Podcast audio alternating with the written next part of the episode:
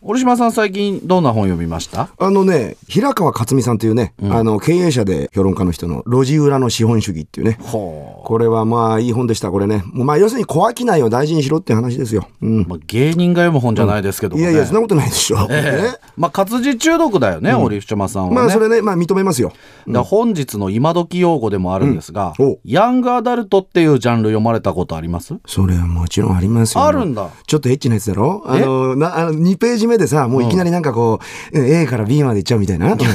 うでしょ C までは行かないよみたいな、そそういう違う感じの違う違う違うなんかうん。そうアダルトでしょえ普通にヤヤンンググアダルトっていうのは、13歳から19歳くらいのねもう。あの若い大人ほのう意味なんだよだかえら最近だとその赤世代松違う光夫さんのなんかちょっとそのソフトポルノとかそそっち側からじ違うゃないのソフトポルノとかじゃないのようん若い大人向けの、うんうんお本で、まあ、その世代に向けたコーナーを作る図書館とか学校とか本屋さんもね結構多いんだよじゃあどんな本がそのヤングアダルト向けなのよ例えば徳間書店とかさああ川出処方新社とかそおうの18くらいの出版社で構成されるね、ヤングアダルト出版会っていうのがあって、はいはいはいでそこによると星新一さんのね「狙われた星」とか、あー星新一まあうん有名なのだとあのサリンジャーのライ麦畑で捕捕ままええちゃうてとかね。ああ捕まえちゃうキャッチャーインザライン、ええうんまあ、あとあの「ハリー・ポッター」おう「ハリー・ポッターと賢者の石」とかもおすすめ書籍になってますそうかそうかあれがヤングアダあルトの辺の